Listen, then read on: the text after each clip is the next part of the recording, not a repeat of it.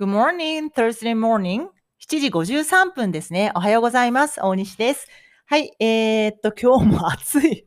もう、もう夏って感じですね。はい。すっごい嬉しいです。えーちょっとなんか若干汗ばんでますけれども。はい。えー今音読を、えー100回やりました。え昨日と同じ素材を、シャドウィングですね。今日はね。はい。半、最初のね、3分の2ぐらいは、なんかちょっと読みつつ、あの、シャドウィングしつつ、なんかイメージは浮かんでない感じでした。ただ口だけついていってるって感じだったんだけど、まあ途中から、あの、イメージが浮かんできましたね。うんうんうん。はい。なので、やっぱり口が軽くなってくると感情が出てきますね。はい。ということで、奥が深いなっていう思っています。はい。ではですね、今日の単語はですね、wrap という単語をやってみましょう。wrap。w-a、あ、間違えた。w-or-a-p。w-or-a-p、rap ですね。はい。これは動詞で包むですね。日本語でもラッピングするとか言うじゃないですかね。wrap。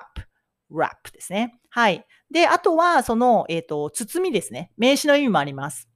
えー例えば、サランラップ。えーサランラップって、あの、あれですよね。商標ですよね、あれはね。はい。もちろん商標のまま、あの、全然英語でも使うんですが、まあ、一般的にそういう、ああいうサランラップ系のものは、えー plastic wrap と言います。 plastic wrap。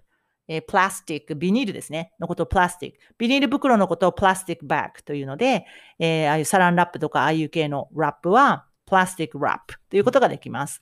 じゃあ、これをちょっと英文にしてみましょうね。残り物をラップに包んで、ラップにくるんでってことですね。残り物を、えー残り物をラップに包んで、と相手にお願いしてみましょう。では、いきますね。wrap leftovers in plastic wrap. なんかちょっとね、韻を踏んでるみたいですけどね。はい。wrap, leftovers. はい。命令文ですね。主語がなくて動詞から始まってるっていうのは命令文で、相手に何々してねと行動を促してるんですね。wrap してねと、包んでねと、くるんでねと。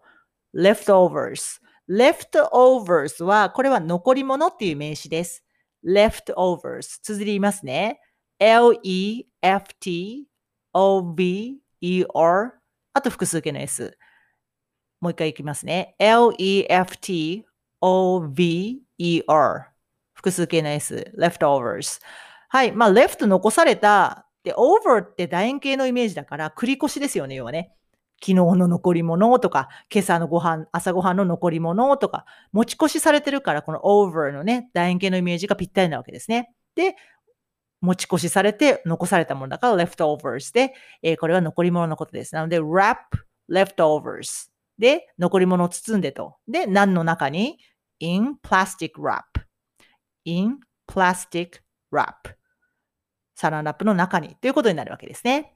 はい。ではもう一度日本語を言いますので、一旦ご自身で言ってみましょうね。残り物をラップにくるんで、